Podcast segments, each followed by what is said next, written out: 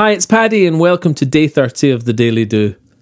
Thanks to all of you that are joining me on the Facebook page, where I'll be sharing more daily practices through videos and live sessions.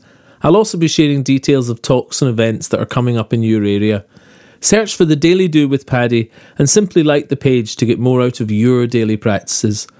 One of which is to use fear, the damned liar that it is, as a guide to put your shoulder into and do it anyway.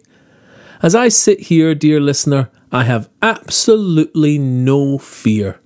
Wait. No fear of fighting a two headed tiger or skydiving onto an island three metres in diameter in the middle of shark infested water. And no fear of the board of Bridgewater drilling me for radical transparency on my last quarter's underperformance. Nope, no fear at all. So no need for courage there then. Sorted. But I do have fear of not providing for my family, of not living to my fullest, of writing platitudes rather than vulnerable and connecting truths, of not nourishing my children with the love and education by example that they deserve, and the list goes on. So there it is, my fear, my great big internal liar that will have me shrink and wither, the wizard behind the curtain pulling the levers of deception to keep me small or not.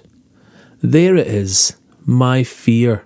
The great big internal signpost that will have me expand and grow as I lean into it with courage.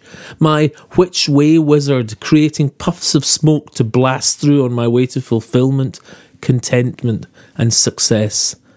The fear I have is my map, and the only purpose of a map is to follow it. Do. Susan Jeffers says the only way to get rid of the fear of doing something is to go out and do it.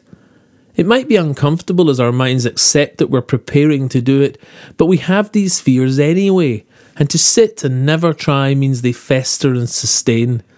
They are signposts to what we want for us, our best beyond the pain. So use your fear to guide you and push past them in today.